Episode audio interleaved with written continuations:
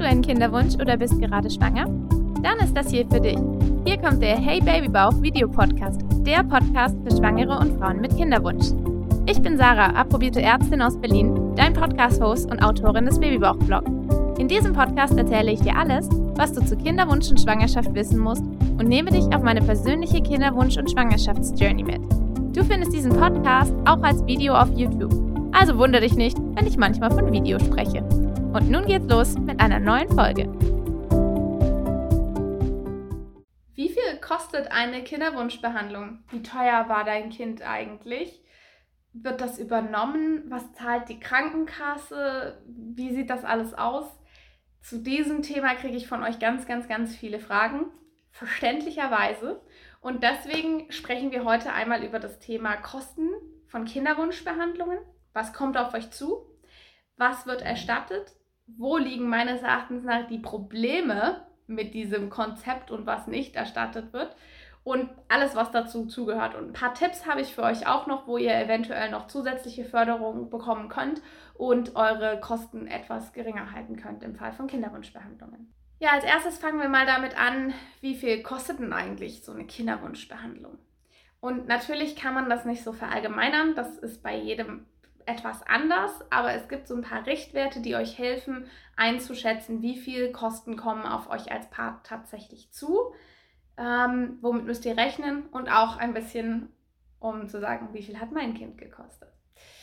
Als erstes mal Intrauterininseminationen, das wäre ja so der geringste Schritt, der kleinste, ohne hormonelle Behandlungen, kosten so Pi mal Daumen 200 Euro pro Versuch. Da ist auch die Krankenkasse meistens noch relativ leisure und übernimmt mehr. Zu dem Thema kommen wir aber später. Ähm, sobald ihr aber da auch schon eine hormonelle Vorbehandlung braucht, seid ihr ganz schnell bei ungefähr 800 Euro. Plus die Medikamentenkosten, die liegen dann so in der Größenordnung um die 700 Euro etwa, weil dabei häufig auch bereits mit Gonadotropinen gearbeitet wird, also mit Hormonspritzen und die sind verdammt teuer. Das seht ihr gleich noch, wenn wir über ICSI und über IVF sprechen, also über künstliche Befruchtung. Aber auch bei der IOI, Intrainterininsemination, kommt da schon einiges auf euch zu. Wenn euch die ganzen Begriffe alle noch nicht sagen, ich verlinke euch hier oben auch nochmal ein Video dazu, wo ich euch nochmal kurz erkläre, was ist Intrauterininsemination, was ist IVF, was ist ICSI und wann verwendet man eigentlich welches dieser Verfahren. Da habe ich ein separates Video dazu, kommt eben hier auch noch drin vor. Ja, dann kommen wir mal zu den Kosten von künstlicher Befruchtung, von IVF und ICSI. Da kommt es darauf an, ob ihr gesetzlich versichert seid oder privat versichert bzw. Selbstzahler, wie teuer das Verfahren an sich ist, weil da unterschiedliche Sachen in Rechnung gestellt werden. Als Größenordnung, wenn ihr gesetzlich versichert seid, was ja die allermeisten von euch sind, dann müsst ihr mit ungefähr einem Eigenanteil von grob 1500 Euro pro Versuch der In-vitro-Fertilisation, sprich der normalen künstlichen Befruchtung und ungefähr 1800 Euro im Durchschnitt pro Versuch bei der ICSI, also der intrazytoplasmatischen Spermieninjektion. Aufgrund der höheren Erfolgsraten wird heutzutage bei sehr, sehr vielen Menschen die ICSI durchgeführt. Bei mir war das auch der Fall. Bei mir war es aber nochmal deutlich teurer. Weil diese Zahlen nicht zutreffen auf Selbstzahler, wenn ihr nämlich keinen Anspruch auf Erstattung habt von der Versicherungsleistung oder wenn ihr privat versichert seid. Dann kostet das Ganze nämlich deutlich mehr. Dann seid ihr nämlich schon relativ schnell auch bei einer normalen In-vitro-Fertilisation bei ungefähr knapp unter 4000 Euro. Und bei der ICSI schaut ihr auf Kosten zwischen 5 10.000 Euro. Zur Kostenübernahme komme ich später noch, aber nur um zu sagen, wie viel jeder einzelne Versuch kostet. Und so war es tatsächlich auch bei uns. Bei mir waren es ja drei Versuche. Der erste Versuch ist ja etwas früher abgebrochen worden, deswegen ist der knapp unter 5000 rausgekommen. Der zweite war etwas über 5000, ich glaube so ungefähr bei 6. Und der dritte war bei 8500 etwa. Also das war schon eine ganze Menge Geld, die da zusammengekommen ist. Wenn man dann noch alle anderen Untersuchungen und alles, was noch dazu kam und Gerinnungsambulanz und so weiter bei mir zusammenrechnet, dann hat mein Kind irgendwo zwischen 20.000 und 30.000 Euro gekostet. Ja, woher kommt dieser große Unterschied zwischen den einzelnen, wie viel also ein einzelner Behandlungszyklus kosten kann? Da spielt tatsächlich eine sehr, sehr große Rolle die Medikamentenkosten, weil diese Medikamente sind verdammt teuer. Also eine Spritze mit 900 Einheiten von FSH, Gonal F zum Beispiel war das, was ich hatte, kostet halt knapp 500 bis 550 Euro mit 900 Einheiten. Und jetzt kommen wir zu dem Punkt, weshalb das so unterschiedlich auch sein kann. Wie viel euch 900 Einheiten reicht, kommt sehr darauf an, wie hoch ihr stimuliert werdet. In meiner ersten XI bin ich nur mit 150 Einheiten pro Tag stimuliert worden, auch nur über wenige Tage. Ja, in den anderen waren wir dann schon schnell bei 300 Einheiten und dann reicht so ein Pen für drei Tage mit 550 Euro. Und das macht man ein paar Tage. Und dann kommt noch der Ovulationshemmer dazu, der kostet dann auch nochmal so 200, 250 Euro. Die Eisprung-Auslösespritze ist mit 50 Euro noch eher günstig. Aber alles zusammen, allein schon die Länge der Stimulationsdauer, die Wahl der Dosis, das alles macht natürlich einen riesigen Unterschied und damit kann die bei der einen Frau deutlich höher sein und bei der anderen Frau sind die Kosten vielleicht deutlich niedriger. Was auch noch dazu kommt, ist, dass die Anzahl an Eizellen, die mit einer ICSI befruchtet werden, den Preis auch nochmal in die Höhe treibt. Wenn ihr also viele behandeln müsst, um am Embryon zu kommen, dann steigert es den Preis auch nochmal, aber das nur so als um den Unterschied zu verstehen. Aber mit den Kosten für den Eingriff und den Medikamenten ist es meistens noch nicht getan, auch nicht, egal ob ihr gesetzlich oder privat versichert seid. Zusätzlich zu den Kosten, die ich euch jetzt schon genannt habe, kommen noch bestimmte Kosten eventuell zusätzlich auf euch zu, die auch meistens ihr komplett alleine tragen müsst. Und zwar vor allem geht es da um Zusatzleistungen wie beispielsweise die verlängerte Kultur, die Blastozystenkultur oder auch die Timelapse Embryoskopaufnahmen oder auch noch diverse andere Zusatzbehandlungen, die gemacht werden können, Assisted Hatching, die Calcium-Ionophorbehandlung. Das sind alles einzelne Zusatzleistungen, die ihr meistens als Patient komplett zu 100% selber tragen müsst. Wir kommen gleich noch zur Kostenübernahme. Und da liegen die Kosten je nach Verfahren so zwischen 100 und 500 Euro pro angewendeter Trick. Die meisten sind eher so bei 200 Größenordnung, ja, nur als Orientierung. Ja, und wenn ihr viele Eizellen habt und etwas eingefroren wird danach, die Kryokonservierung, ist leider auch kein Schnäppchen. Die kostet auch nochmal 600 bis 800 Euro plus darauf folgend Lagerungskosten. Zum Thema Kryokonservierung habe ich ein separates Video, das verlinke ich euch hier auch, aber nur da auch nochmal, diese Lagerungskosten fallen jährlich an und können schon mal schnell auch nochmal 200 Euro im Jahr bedeuten. Ich habe tatsächlich auch jetzt gerade was auf Eis liegen und wie auch schon bei dem anderen Teil, ich habe großes Glück. Ich habe, obwohl mein Baby so teuer war, den größten Teil davon nicht bezahlen müssen. Ich muss selbst die Kryokonservierung und Lagerung gerade nicht bezahlen. Das liegt aber daran, dass ich privat versichert bin. Und damit kommen wir zu dem Punkt, ähm, der sehr, sehr, logischerweise sehr viele von euch bei diesen wahnsinnig hohen Kosten auch beschäftigt, dem Thema Kostenübernahme. Ja, bei Privatversicherten kann ich es ein bisschen abkürzen. Da hängt es von eurem Versicherungstarif ab, ob bis im schlimmsten Fall gar nichts übernommen wird, im besten Falle 100% der Kosten für eine Anzahl von Versuchen, die auch höher sein kann. Ich habe einen guten Tarif, deswegen habe ich den allergrößten Teil der Kosten übernommen bekommen. Aber bei Privatversicherten kann man es nicht verallgemeinern. Die allermeisten bekommen aber deutlich, deutlich mehr erstattet als Kassenpatienten.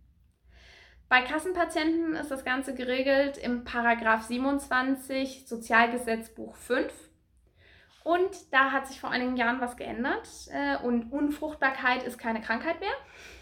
Und demnach müssen Krankenkassen nicht für die vollen Behandlungskosten aufkommen. Es gibt Grenzen, erstmal, was übernommen wird, wie hoch übernommen wird und wie häufig. Vereinfacht eine intrauterine Insemination ohne hormonelle Behandlung werden bis zu acht Versuche übernommen. Da habe ich ja schon gesagt, da sind die Krankenkassen etwas laxer, weil es ist ja günstiger. Mit hormoneller Vorbehandlung werden drei Versuche der intrauterinen Insemination übernommen und bei der künstlichen Befruchtung ebenfalls drei Versuche. Wenn ihr jetzt denkt, übernommen heißt prima, da wird ja nichts bezahlt. Ich habe ja vorhin schon gesagt, euer Eigenanteil, wo der liegt als gesetzlich Versicherter. Das SGB 5 sagt dazu, dass 50% der Kosten übernommen werden bei diesen 8, 3 und 3 Versuchen. Nicht 100%. Die Krankenkassen müssen nicht alle Kosten übernehmen, sondern nur 50% der Kosten. Und das auch nur unter bestimmten Bedingungen. Es ist so, dass einzelne Kassen tatsächlich mehr als diese 50% übernehmen. Ich komme am Ende noch zu ein paar Tipps, wo ihr noch zusätzlich Förderung bekommen könnt. Aber das werden immer weniger Kassen und die Mehrheit der Kassen sagt auch, prima, wir zahlen 50% von drei Versuchen und das war's. Mehr machen wir nicht. Zusatzleistungen sowieso, wie gesagt, extra zu bezahlen, Kryokonservierung komplett zu bezahlen, Kryolagerung, obwohl Kryozyklen viel sinnvoller sind, körperlich schonender und letzten Endes eigentlich Kassen Geld sparen würden und Patienten das Leben leichter machen, werden Kryokonservierungskosten nicht übernommen. Ihr merkt schon, ich werde jetzt gerade echt wütend, weil mich das einfach so aufregt. Äh, da kann ich gar nicht mehr jetzt rational erklären. Ich werde mir Mühe geben, nicht zu wütend und aggressiv zu reden, aber es ist einfach unverschämt, was nicht übernommen wird. Ja, und wenn wir schon gerade bei unverschämt sind, ich habe ja schon gesagt, es gibt auch noch Bedingungen dafür, dass wenigstens für drei Versuche 50% der Kosten übernommen werden. Und man muss sagen, zu Erfolgschancen nach drei Versuchen sind etwa 60% der Paare schwanger. Und die weiteren Versuche haben noch genauso hohe Erfolgschancen. Das weiß man aus dem deutschen IWF-Register. Die sind genauso erfolgversprechend. Aber für die zahlen die Kassen nicht mehr. Die sagen danach, wir sind raus. Aber sie zahlen ja auch schon vorher nicht für alle, weil es gibt nämlich sehr enge Bedingungen und die sind wahnsinnig rückschrittlich für 2022. Ihr müsst verheiratet sein und heterosexuell. Homosexuelle Paare, also lesbische Paare, bekommen keine Unterstützung. Ist einfach nicht so. Gibt's nicht. Und wenn ihr unter 25 seid, wird auch nicht erstattet. Weil es wird euch zwar zugetraut, mit 18 zu wählen und man diskutiert auch, ob man nicht sogar schon mit 16 wählen dürfte, aber dass ihr euch für eine Familie entscheidet, bevor ihr 25 seid, ist für den Gesetzgeber leider nicht begreifbar und damit werden Paare, die zu der Zeit bereits eine künstliche Befruchtung benötigen, sei es zum Beispiel aufgrund eines Risikos von vorzeitigen Wechseljahren, von bestimmten Erkrankungen, werden komplett alleine gelassen. Unter 25 zahlt die Kasse nichts. Einer der Partner unter 25 reicht völlig aus, ja? Und dann gibt es natürlich auch noch eine obere Altersgrenze. Bei Frauen liegt die bei 40 Jahren und bei Männern bei 50. Die bei Männern macht überhaupt keinen Sinn, weil Spermien auch bei einem älteren Mann noch durchaus die Qualität geht etwas runter im Alter, das stimmt. Aber wenn der jetzt kein Problem mit seinem Spermiogramm hat, reicht das völlig aus. Also das würde auch länger funktionieren. Aber der Gesetzgeber sagt einfach mal, mit 50 ist Schluss. Und bei Frauen sagt er einfach über alle Frauen hinweg, mit 40 ist Schluss. Wenn man sich jetzt Erfolgsraten anschaut, ist der Unterschied zwischen 39 und 40 erklärt es nicht. Mit 40 oder auch mit 41 sind die Chancen sehr, sehr vergleichbar. Ja, sie gehen im Alter immer weiter runter, aber diese 40 ist eine komplett künstlich gewählte Zahl und es ist ja auch nicht jede Frau gleich. Wir sind ja unterschiedlich. Manche Frauen sind mit Anfang 30 schon fast in den Wechseljahren, wohingegen andere mit 40 noch super fruchtbar sind und auch noch natürlich teilweise schwanger werden. Aber der Gesetzgeber sagt, mit 40 ist Schluss. Ja, und jetzt hatten wir ja schon die Altersgrenzen. Wie gesagt, ihr müsst auch noch verheiratet sein und heterosexuell. Und dann gibt es noch eine weitere kleine Einschränkung. Es müssen unbedingt eure Ei- und Samenzellen verwendet werden. Die Eizellspende ist in Deutschland ja sowieso nicht legal. Anderes Thema. Schreibt mir mal in die Kommentare, ob euch das auch interessieren würde, dazu mal ein Video zu haben. Die Samenspende ist in Deutschland aber legal. Und es kann ja sein, dass beim Mann eine sogenannte Azoospermie vorliegt, also sprich gar keine Spermien produziert werden die Frau aber eigentlich gesund ist und in dem Fall bräuchte man ja Spendersamen. Da sagt der Gesetzgeber dann aber auch, nee, dafür muss die Krankenkasse nicht zahlen. Das ist, wird dann einfach gar nicht übernommen. Null Prozent. Nada. Niente. Obwohl, also ich meine, es ist ja nicht so, dass ein Paar sagt, ach, wir wollen ja nicht unsere eigenen Spermien, wir nehmen lieber die von jemand anders. Das ist ja immer eine Situation, die man sich nicht raussucht. Aber nein, das wird nicht übernommen. Gar nicht. So, boah, ihr merkt schon, echt ehrlich, dieses Thema regt mich unfassbar auf. Ja, aber jetzt habe ich euch schon angefaucht, was alles damit nicht stimmt und euch hoffentlich auch ein bisschen geholfen, indem ich euch gesagt habe, was kommt auf euch zu. Deswegen zum Abschluss noch ein paar Tipps. Wenn ihr in dieser Situation seid und ihr seid Kassenpatient, dann gibt es noch folgende Sachen, die ihr tun könnt. Einmal gibt es Länderzuschüsse. Ich versuche es ohne mich aufzuregen, ja. Je nach Bundesland bezuschussen Bundesländer eine bestimmte Anzahl an Versuchen auch nochmal einen Teil eures Eigenanteils. Meistens übernehmen sie auch nur 50% eures Eigenanteils. Das heißt, es bleiben immer noch ein paar Prozente bei euch. Es gibt auch meistens eine obere Grenze. Aber ein paar hundert Euro an Länderförderung könnt ihr beantragen. Rheinland-Pfalz und Berlin können das tatsächlich auch homosexuelle Paare, alle anderen Bundesländer nicht. Ähm, äh, und diese Ländertöpfe können leider auch ausgeschöpft sein. Also es kann einfach, es gibt ein bestimmtes Budget und wenn es aufgebraucht ist, sagen die Länder dann, liebe Frau X, lieber Herr Y, kommen Sie doch nächstes Jahr wieder, wenn wir wieder Geld für Sie haben. Ähm, also insofern, diese Ländertöpfe sind gut, dass es sie gibt. Ähm, sie können auch teilweise übernehmen die auch mal noch einen Teil der Kosten, falls ihr den vierten Versuch macht. Das lohnt sich auf jeden Fall zu gucken, was in eurem Bundesland dafür die Regelungen sind. Alle Bundesländer haben irgendwelche Ländertöpfe dafür und das solltet ihr auf jeden Fall versuchen. Und der zweite Tipp, das habe ich ja schon ein bisschen angeschnitten, es gibt Krankenkassen, die über 50 Prozent der Kosten übernehmen. Es gab bis vor kurzem auch Krankenkassen, die 100 Prozent übernommen haben. Meines Wissens nach hat die eine Kasse, die dafür sehr bekannt war, ich will hier keine Werbung für irgendwelche Kassen machen, deswegen nenne ich euch keine Namen, das inzwischen auf 75 Prozent geändert. Ähm, ist aber ja immerhin noch besser. Es gibt auf jeden Fall Kassen, die mehr übernehmen. Und deswegen, ganz großer Tipp, Krankenkassenwechsel ist ja für gesetzlich Versicherte gar kein großes Thema. Das könnt ihr machen. Ihr müsst nur maximal, müsst mindestens ein Jahr lang bei der Kasse schon versichert sein. Dann könnt ihr auch wieder wechseln, erneut wechseln. Ähm, teilweise ist es auch sinnvoll, dass ihr und euer Partner wechselt.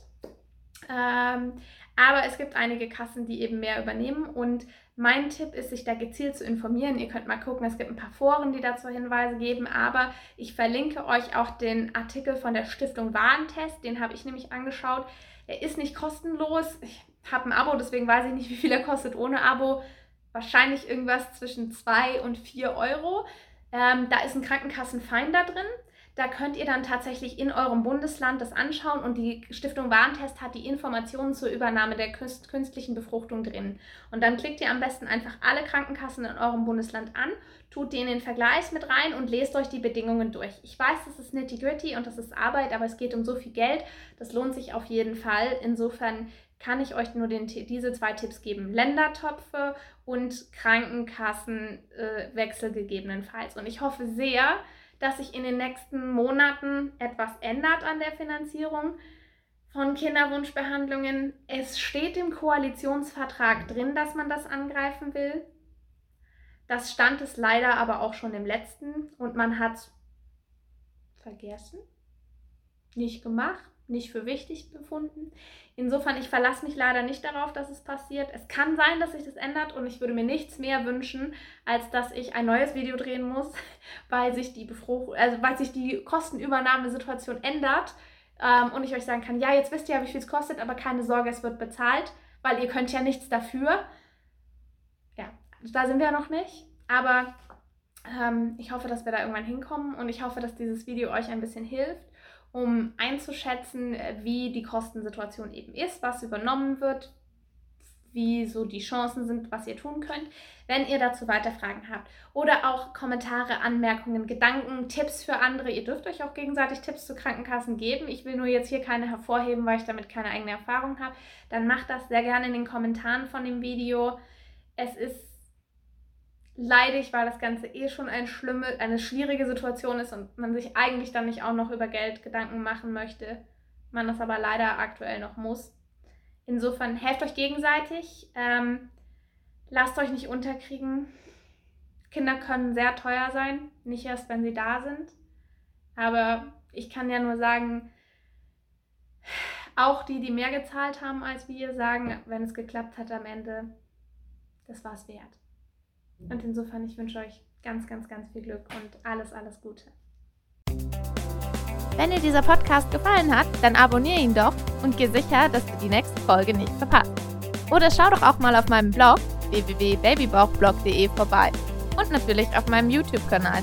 Dort führe ich dir auch regelmäßig Produkte vor, die ich selbst in meiner Kinderwunsch- und hoffentlich bald Schwangerschaftszeit ausprobiert habe. Und natürlich ist der Babybauch-Blog auch auf anderen Social-Media-Kanälen vertreten. Egal, ob du in meiner Facebook-Gruppe mit mir und anderen Frauen diskutierst oder dich mit mir auf Instagram vernetzt. Ich freue mich auf jeden Fall von dir zu hören und wünsche dir jetzt noch eine wunderschöne Woche.